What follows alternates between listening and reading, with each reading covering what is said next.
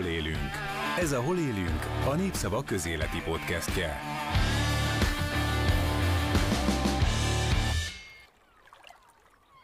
Csatanos választ kaptunk az eltelt hetek legfontosabb kérdésére. Miszerint? Egyetlen dolgot kérdez most itt Brüsszelben mindenki.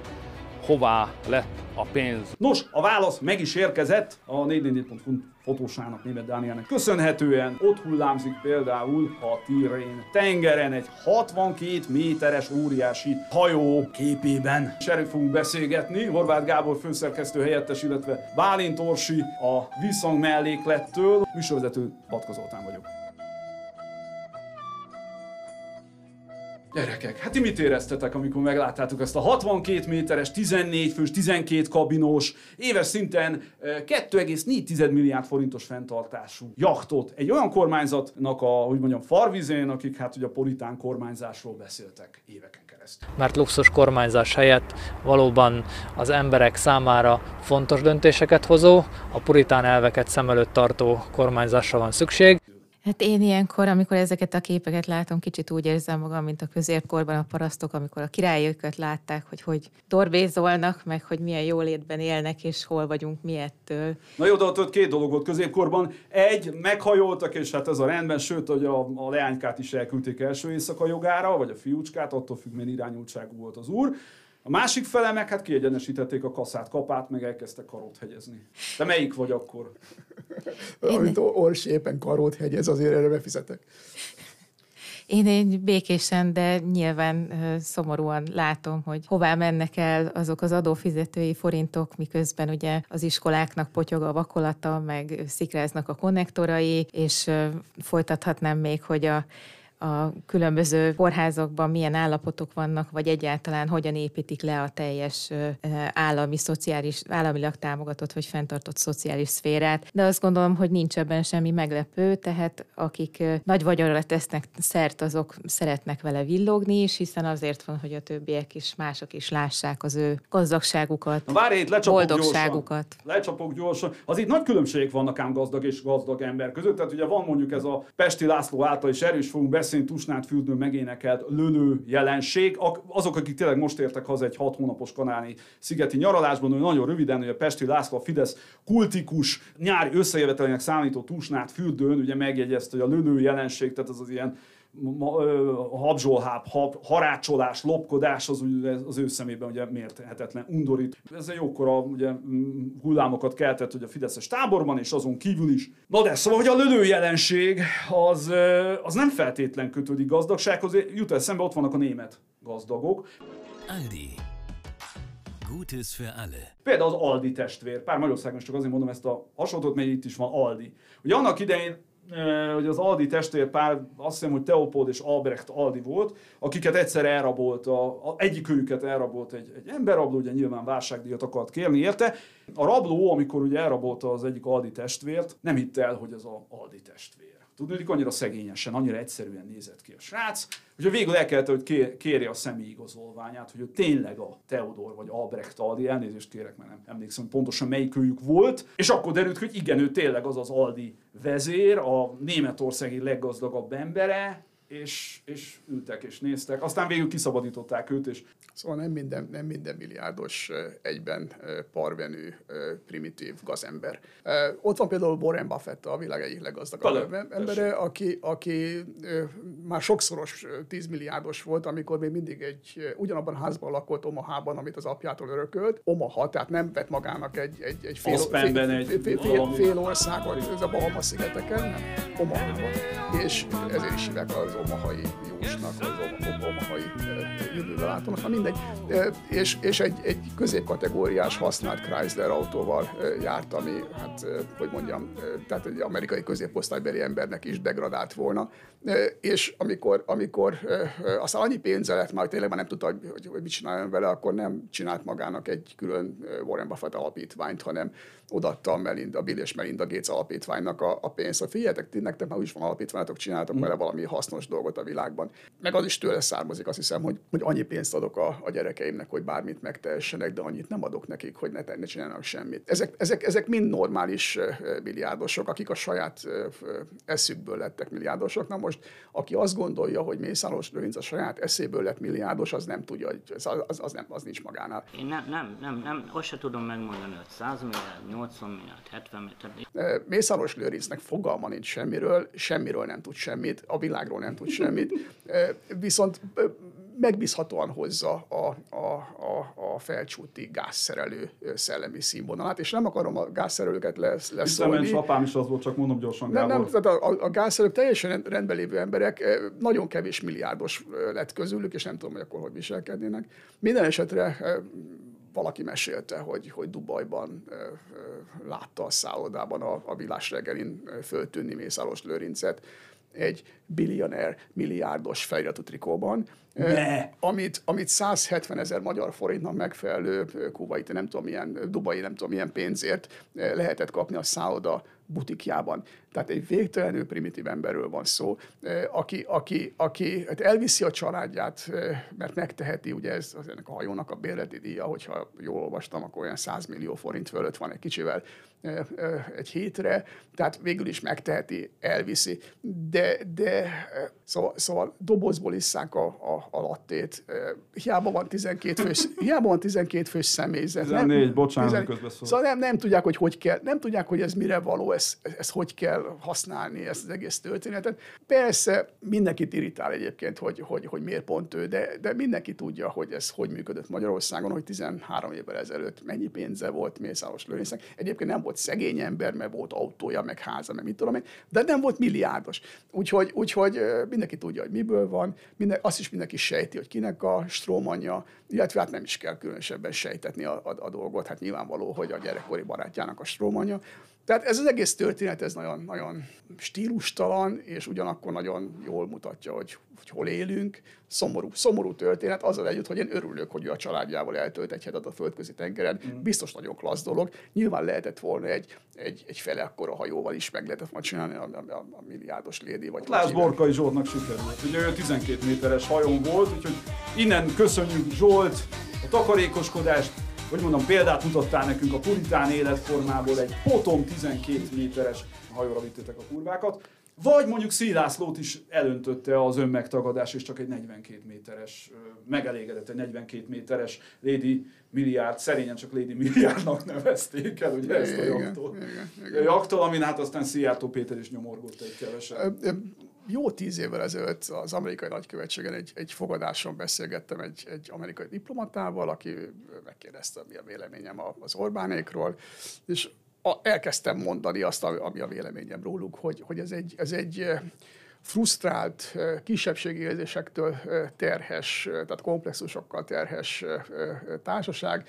Kis helyekről jöttek, vidéki falvakból, városokból jöttek, éhesek, és ez volt az a pillanat, amikor az amerikai diplomatát elég dühötten közbevágott, hát nem lehet, ilyen alapon nem lehet ezt fölfogni, mert hogy ez degradáló a vidékiekre, nem a vidékiekre degradáló, rájuk degradáló. Na egy szó mint száz, azóta sem változott a véleményem, ezek az emberek nem tudják, hogy hogyan kell viselkedni, nem tudják, hogy hogyan kell gazdagnak lenni, nem tudják, hogy mire lehetne használni a pénzt. Messze még a műsor vége, Gábor, de már beleszaladunk a célegyenesbe. Hát honnan származik ez a parvenűsködés? Ennyi lenne, hogy Orsi, te vidéki vagy?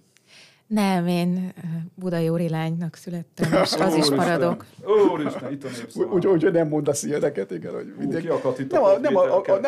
Nem a vidékiségen van a hangsúly, hanem ez az alulról jött, magát kiszorítottnak érző, az értelmiségi léttel szemben averziókkal bíró, hát frusztrált társaság.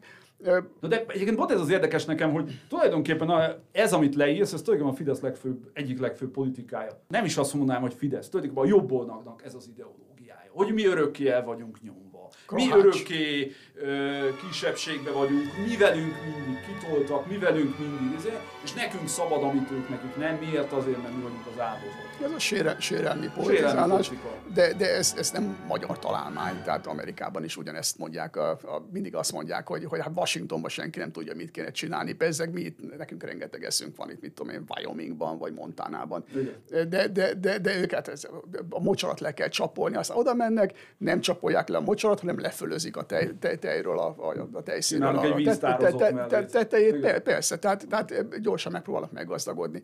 Tehát a dolog teljesen nyilvánvaló, és olyan régi, mint ahogy a pénzt föltalálták. Tehát a politikai hatalmat azt anyagi haszonra konvertálják.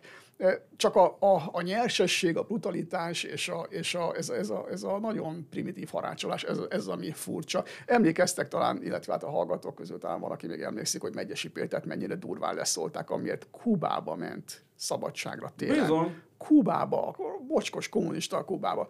Na most hát szeretném megkérdezni, hogyha valaki a Földközi-tenger közepén úszik egy 62 méteres hajóban, akkor az miért okosabb, mint hogyha valaki elmegy a trópusokra nyaralni. Na egy szó, hogyha el akart volna menni a családjával egy hétre úgy, hogy nem kelt különösebb feltűnést, akkor elmehetett volna. A Tihanyban van egy-két házuk arra felé, egy-két szállodájuk mindenfelé, arra is, igen, a horvát tengerparton is van egy-két házuk és szállodájuk, és ott is kószál egy-két hajójuk. De hát...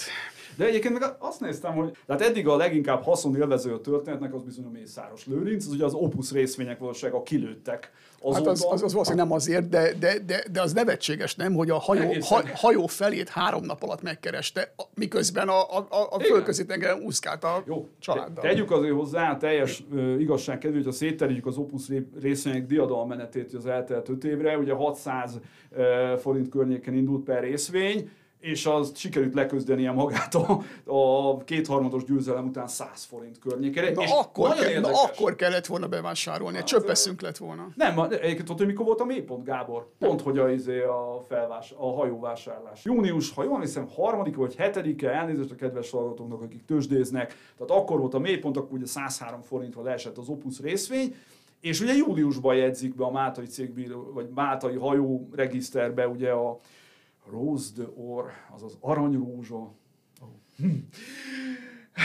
aranyrózsa hajónak a tulajdonjogát, és onnantól, majd utána, amikor kiderül ez, és kiszárognak a fotók, egyszerűen valami egészen hegymenetben fölküzdi magát, az eredeti részvénye egy harmadáig, 200 valamennyire, tehát megduplázza a mélyponthoz képest az értékét, az Opus. Na, erre kössön valaki gombot. Én a tőzsdét ezt ilyen szorosan nem követem.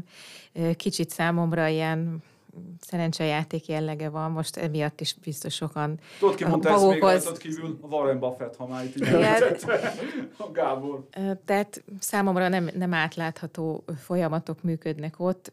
Én csak azt tudom gondolni, hogy az egyszerű emberek számára nem fog ez feltűnni, hogy milyen háttér van ott, vagy milyen pénzekből van ez a jacht kifizetve. Egyszerűen csak azt látják, hogy ott van ez a mérhetetlen nagy gazdagság. Ugye ízlést ezt nem lehet pénzzel venni, tehát közben látják azt is, hogy de még kvázi ugyanolyannak maradtak meg, hiszen dobozból isszák a lattét, és nem tudom én 10 milliós kávégépből, hanem hogy valójában számukra ez még autentikusnak is tűnhet, hogy hát nem hazudtálják meg magukat, lehet, hogy felvitte az Isten a dolgokat, de hát ugyanolyan egyszerű emberek maradtak. Hát akkor egyszerűbb lett, hogy kiül a Mészáros Lőrinc a hajó tatjára, ugye, mint a Veres Péter egykor a parlamentben, ugye a Nemzeti Parasztpárt vezetője, kockás abró széthajtogat, szalonna, hagyma, és ott nekiáll szalonnázni a Rose d'Ornak a fedélzetén. A hajókázás az csak egy jelenség, egy tüneti jelenség. Ennek az egész rendszernek az ostobaságát mutatja, meg hát azt, hogy a magyar nép az mennyire végtelenül béketűrő. Tehát egyébként mindenhol vannak ilyen jelenségek, mindig vannak, akik nem tudják, hogyan kezeljék a gazdagságukat, de általában ők mellékszereplői a piacnak. Az, hogy valaki letarolja egy egész országot ezzel a mentalitással, ez egészen elképesztő. Tehát az orosz milliárdosok közül, speciál a hajó is orosz milliárdostól származik, ami egy külön történet lenne, de az orosz milliárdosok közül nagyon sokan egyszerűen meghökkentően intelligensen csinálják Igen. azt, amit csinálnak. Tehát jó ízléssel vesznek festményeket, futballcsapatokat, meg egyáltalán ügyesen próbálnak be újságot. Van, aki a Lordok házáig jutott ugye Nagy-Britanniában. Tehát nagyon ügyesen mozognak a pályán. A magyar milliárdosok közül egyelőre a Csányi Sándort leszámítva nem nagyon látszik olyan, aki használni tudta volna a pozícióját arra, hogy beágyazódjon. Tehát egyik a Csányin kívül... a Demján Sándor, hogy hát igen, még igen, azért igen, de mondjuk a Csányi ugye az UEFA elnökség, az valami, azt mondom, hogy az számít. De mindig ugyanazt adok ki, hogy amíg Mészáros Lőrinc nem nyer végre, az ő cégei nem nyernek végre egy tendert Ausztriában 10 méter bicikliút megépítésére, addig nincs is miről beszélni.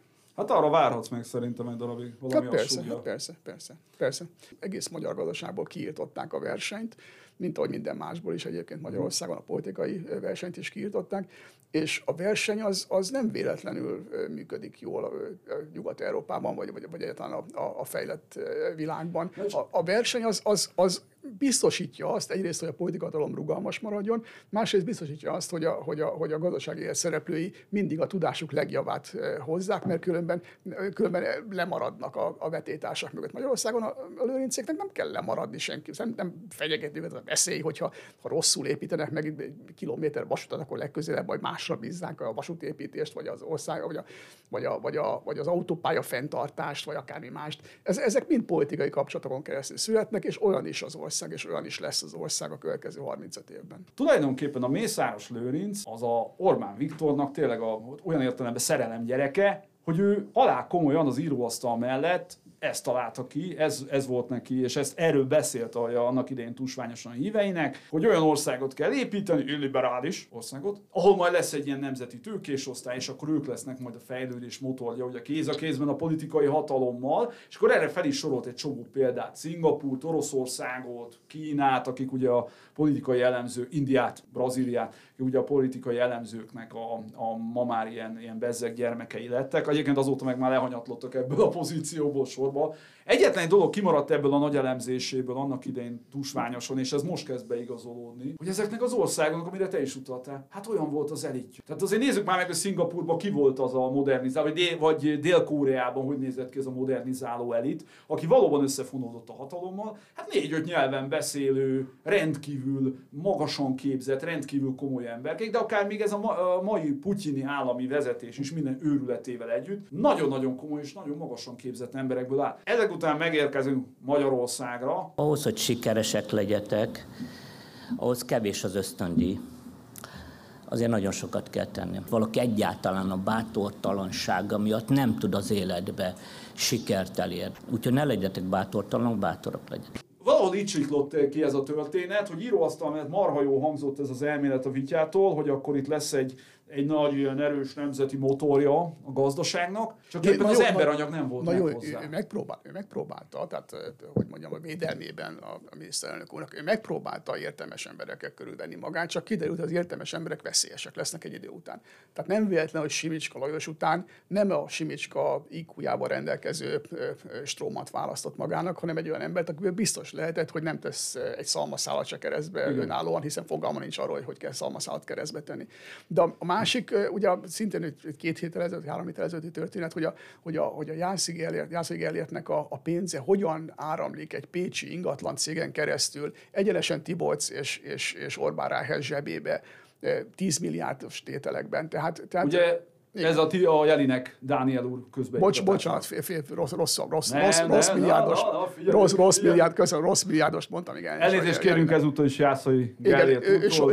Ő soha nem volt neres. Igen. Na jó, szóval bocsánat, elnézést még egyszer, tehát igazad van. De Jelinek Dánieltől is gyorsan mondom, hogy 6 interjúban bizonygatta, ő neki aztán semmi köze nincsen a nerhez. majd utána a klubaligát megszerzi, stb. Majd most kiderül, hogy 26 milliárdot átpumpált, nyilván szívjóságból a Tiborcz Istvánék. Igen, igen. Na mindegy, egy szó mint száz, ez a magyar dolog, ez nem kecsegtet gazdasági felvirágzással, már leszámítva azokat, akiknek a zsebébe ezek a 10 milliárdok vagy 100 milliárdok jutnak. De hogy mennyire lesznek boldogok tőle, ez már az ő dolguk egyébként.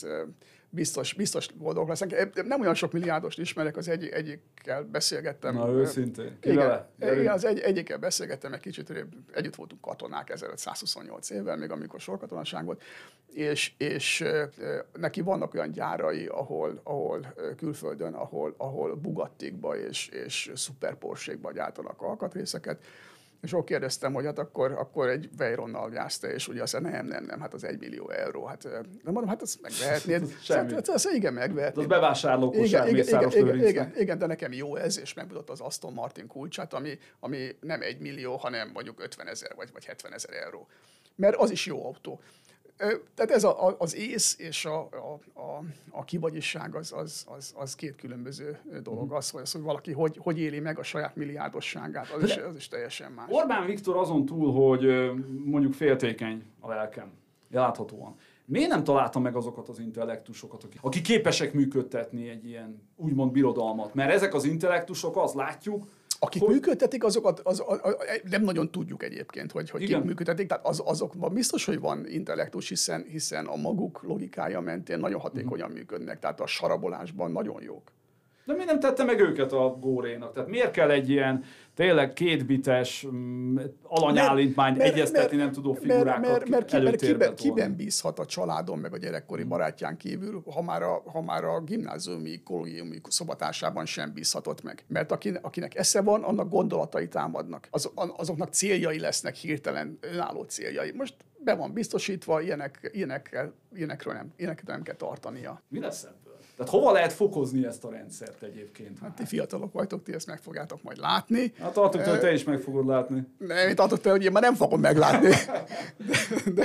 De nem, szóval nem az a legnagyobb baj velük egyébként, hogy ízléstelenek. A legnagyobb baj velük az, hogy gazdaságilag teljesen hatástalanok, hatékonytalanok. Tehát nem képesek olyan cégeket fölépíteni, amikről elhiszi az ember, hogy majd 50 év múlva is működni fognak. Az OTP-ről, ugye a Csányi-féle gazdasági birodalomról az ember elhiszi, hogy az 50 év múlva is a gyerekei, vagy az unokái, vagy nem tudom kicsoda is működtetni fogja olyan színvonalon.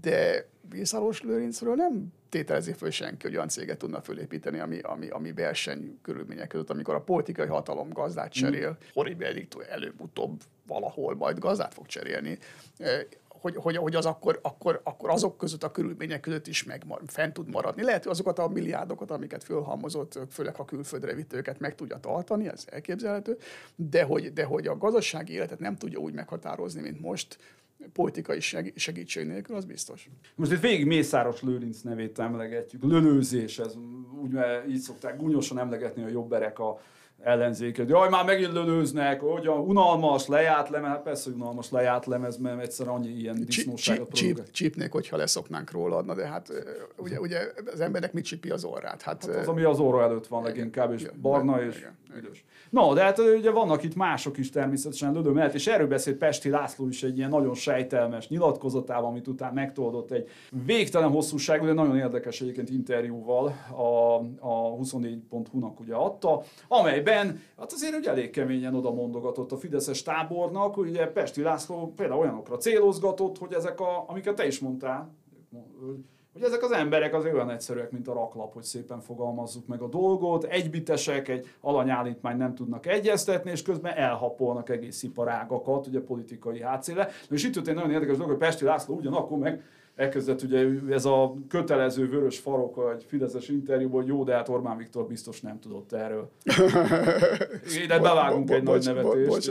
De biztos nem tudott róla, nincs köze a lölő jelenséghez. Sőt, azt is mondta, hogy nem miattatok haragszom, hanem értetek. Hát az... És ezt ne vágják ki az interjúból. Hát finoman szólva nem volt szomjas, amikor ezeket mondta. Igen? Ezt gondolom, igen. De ott voltál, és így eléggé őszintének tűnt, ahogy kivugolt belőle. Két összecsúszik, amit az Orsi mondott, az a 444. Az a 444-es. Bocsánat, az a 444-es. Azt mondod, hogy ott azért volt egy kis bátorság szérum is? Hát én azt gondolom, hogy ez úgy olyan nagyon őszintén kibukott ez így belőle. Aha. Egyébként meg tudjuk, hogy a beszámolók alapján, hogy hát túlsványosan azért nem csak ezek a pódiumbeszélgetések, hanem a körülötte lévő társasági események, közös borókapálinkázás és egyebek is fontos szertartásos részei ennek. Na jó, azért hagyj védje meg a pesti kollégát, hát ő egy eléggé tökös csávó, szóval nem kell neki az borókapálinka, hogy úgy elkezdjen. Hát inkább azt gondolom, hogy az őszintesége, az, hogy egyszer csak így nem volt kontrollálva az, hogy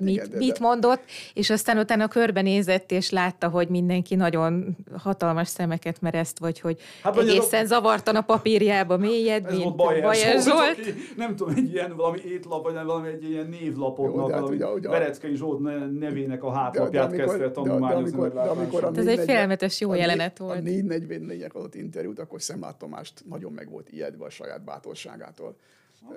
Ami egy érdekes dolog, ha egyszer kicsúszott a száján, akkor hogyan, nem lehet visszaszívni, mert ott voltak a kamerák.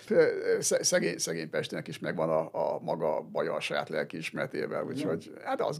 Egyébként legszívesebben elmondanám az illető nevét, csak egyszer nem vagyok rá felhatalmazva, meg nem is lenne illendő. Én is ismerek ilyen figurát a Fideszben, egy eléggé karakán kemény pali, és egyszer az Orbáni évértékelő előtt találkoztam, beszélgettünk, hát elkezdett úgy lőrincezni, de hát elmondta ott neki apját, anyját, nagyapját, mindennek a Mészáros Lőrincet. Már akkor évekkel ezelőtt, ott a fideszesek orra előtt, hogy hát az egy gangster, megszereznek cégeket. Ugyanezt mondta el egyébként, de utána ezek az emberek azok, akik azért, hogyha párt szól, akkor azért csatasorba állnak, legalábbis ez az ember csatasorba áll. Ha valaki egyszer karót fog hegyezni és kasszát egyenesít, az nem az Orsi lesz, hanem ezek az emberek. Ezek az emberek persze, akik abban a pillanatban lesarabolják, hogyha úgy gondolják, hogy a helyébe tudnak lépni. Persze.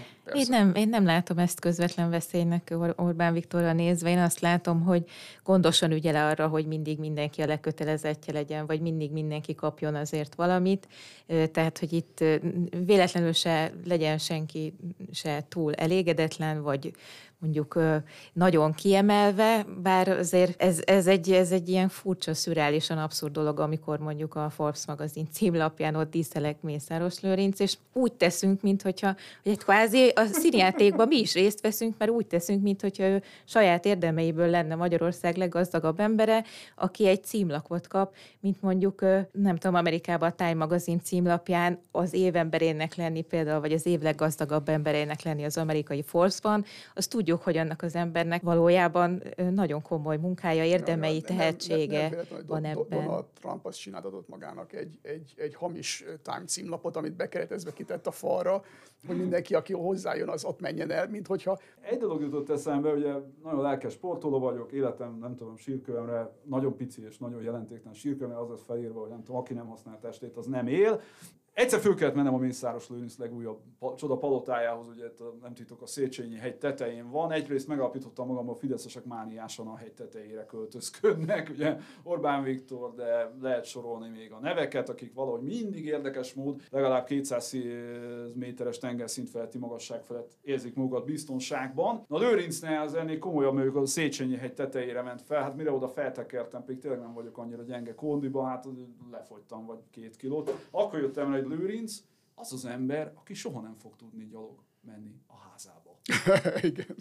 Hát, hogy ő egy ilyen börtönbe zárta magát, hogy ő nem tud érintkezni a saját közvetlen lakhelyével, mert nem tud oda feljutni gyalog. Különös, amikor ennyire elszakadnak a társadalomtól. Tehát én nem gondolom egyébként, hogy Mészáros Lőrincnek szellemi igénye lenne, hogy koncertekre járjon, vagy moziba, vagy színházba.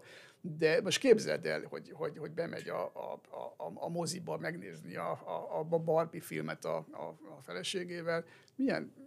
Meg hát nyilván testőröket kell magával vinni. Hát ő megveszi a mozit gyorsan. Hát valószínűleg egyébként, igen. Az egész élete az akörül forog, hogy 1 milliárdos. Na most, hogy ennek mi értelme van, erről nagyon szívesen elbeszélgetnék, vagy csinálnék vele egy interjút, de nyilván ezekről a dolgokról nem tud beszélni, mert neki fogalma sincsen saját magáról sem. Ez egy nagyon fontos elem, mert ugye fölmerül, hogy itt a fideszesek nem állnak velünk szóba. Már velünk alatt értem, ez alatt a sajt. És nagyon sokszor rájövök én is a saját mondjuk gyakorlatomban, de itt nem arról van szó, hogy a Rogán tárca letiltja őket. Egész egyszerűen nem tudnak beszélni legtöbbször. Tehát akikkel lehetne beszélgetni, hát hallgassunk bele, például ott volt a Balási Gyula, a legnagyobb fideszes kommunikációs cég vezetője. Hogy kommunikál az ember? Az elképesztő volt az a beszélgetés, ott a balatoni veteránautó felvonulás születében. Nem tudott megszólalni a fő kommunikátor úr. Nem.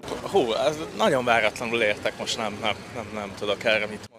Tehát nem tudnak egy olyan szöveget létrehozni, ami ne lenne azonnal önrendelező. Persze. Nagyon gyorsan, kedves hallgatónk, megint csak az Oktogon nevű, nagymúltú és nagyon hiteles portálon jelent meg. Ugye egy hosszú interjú Tiborcz Istvánról, ahol itt most zene beúszik, naplementét képzeljünk oda, Vonós négyest. Tiborcz István elmondta, hogy ez egyfajta társadalmi felelősségvállalás részéről az ő befektetései és egy csodálatos közös cél. Szóval tényleg, én végsírtam minden szavát. Hát erre nem kiderül másnapra, hogy kilóra megvették, és PR cikkről volt szó. Hát most igazoljon már meg valaki, Orsi.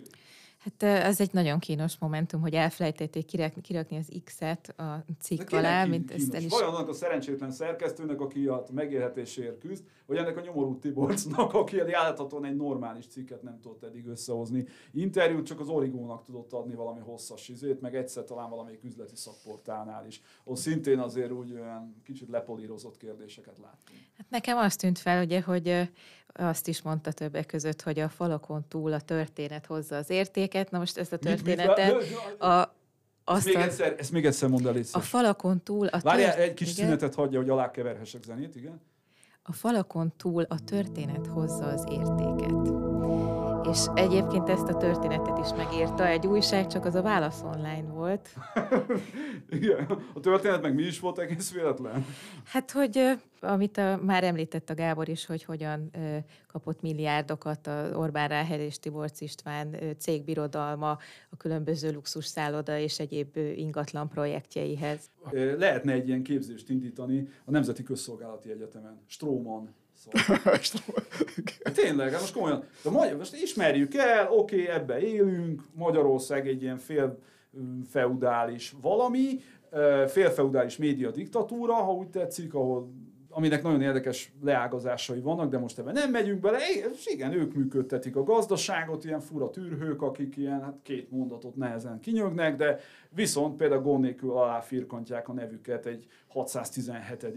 cég alá, ugye mint Lőrinc, akit egyébként az ismerőseim hívtak fel egy időben, oroszországi cégei, és akkor Lőrinc felvette a telefont, ugye ez még az volt az időszakban, felvette a telefont, hogy nekem, orosz cégeim, hogyan már? De, Mészáros úr, itt van a cégbíróság. Ja, várjanak. Visszahívást kért, egy 5 perc múlva. Ja, igen. Az orosz cégeim, igen. Nem tudta szegény. 2 héttel a Népszabadság megvétele előtt ugye azt mondta, hogy hát lehet, hogy megveszem a mérnököt, de hát még ezt nem lehet tudni. Ja, persze, igen. De azok tényleg nem lehetett tudni, mert nem mondták meg neki nemes egyszerűséggel. Egyébként még egy dolog jutott eszem, és tényleg befejezzük, mert nem tudom megállni. Milyen ember az, aki kimegy a tengerre, és a hajóján úszómedencébe fürdik? Az jó egyébként. Lehet, hogy nem tudnak úszni. Ezért van az egész ilyen jachtos őrület. Nem tudom, de a hajón lévő úszómedence az jó buli. Na, úgyhogy ezzel is köszönünk innen a stúdióból. Itt volt Bálint Orsi, a Visszhang mellékletől. Tényleg, mit is fogunk olvasni a Visszhang mellékletből? Már hallottam egy félfüllel itt a műsor előtt, hogy ugye itt az úrhatnámkodás, ugye minden nagy nemzeti nagyságon 2 dolgot tud, egy fotizik, 2 agyonlő mindenféle állatot, zárójel vadászik, csak nem egészen az, amit vadászatnak ismerünk. Miről is fog szólni a melléklet? Majd ide kapcsolódik. Lesz például egy nagyon érdekes írás a jeladós farkassal kapcsolatban. Agyonlövéséről, na. Igen, ő most már ugye szegény a múlté, de hogy most kapták el a tetteseket, akiket azzal gyanúsítanak, hogy természetkárosítás, illetve lőfegyverrel, lőszerrel való visszaélés büntettét követték el, de hát ugye több fordulat is volt a történetben, kezdve onnan, hogy a tek rátört a szomszédházban lakó békés családra, egészen odáig, hogy most éppen a 9 éves kisfiára próbálják talán rákenni az egyik elkövetőnek, mindenesetre a Visszhang mellékletben... Már a 9 éves kisfiú lőtt. hogy ő lőtte le a farkast, Visszhang mellékletből többek között ez is kiderül, de foglalkozunk mesterséges intelligenciával is, illetve csillagászattal, rovarászattal, nagyon színes. Csillagászat és rovarászat. Azt is megölte valaki a NER-ből? Igazából a mikro- és a makrokozmosztól tágítjuk ki a perspektívánkat. Hát na nyár van. Mindjárt ide törbe a teka, ezért, hogy drogot fogyasztunk. Nyár van, és ezért szeretnénk tartalmas, akár a strandon is élvezhető olvasmányokat adni az olvasóink. És akkor itt volt velünk Horváth Gábor főszerkesztőjeles, a műsorvezető pedig a mesterségesen mesterkét unintelligencia képviseletében Batka Zoltán volt, a belpolitikai rovattól, úgyhogy világlőlőjei egyesüljetek, és 100 lőrincet, 1000-et, és még nagyobb hajókat vegyetek, sőt, én már várom, hogy a magyar űrprogramban mikor kerül a Mészáros Lőrinc, nem tudom. Egyébként meg is lepődtem, hogy ugye 4 űrhajósunk lesz, és nem került be oda a Mészáros Lőrinc ebbe a csapatba. Eltévesztett valamit? Ne kezdjük előről a műsort, de igen, tehát, hogy ennyi pénzért, amennyire nyaralni ment, ennyi pénzért a Musk fölvinné pár percre súlytalanságot. Konkrétan egyébként a 26 milliárdos ár, az nagyjából pont a magyar űrprogramnak a teljes költségvetése. Hát akkor jó hétvégét kívánunk ennek szemben a kedves hallgatóknak, viszontlátásra, viszonthallásra, szervusztok, sziasztok! Sziasztok! Ciao.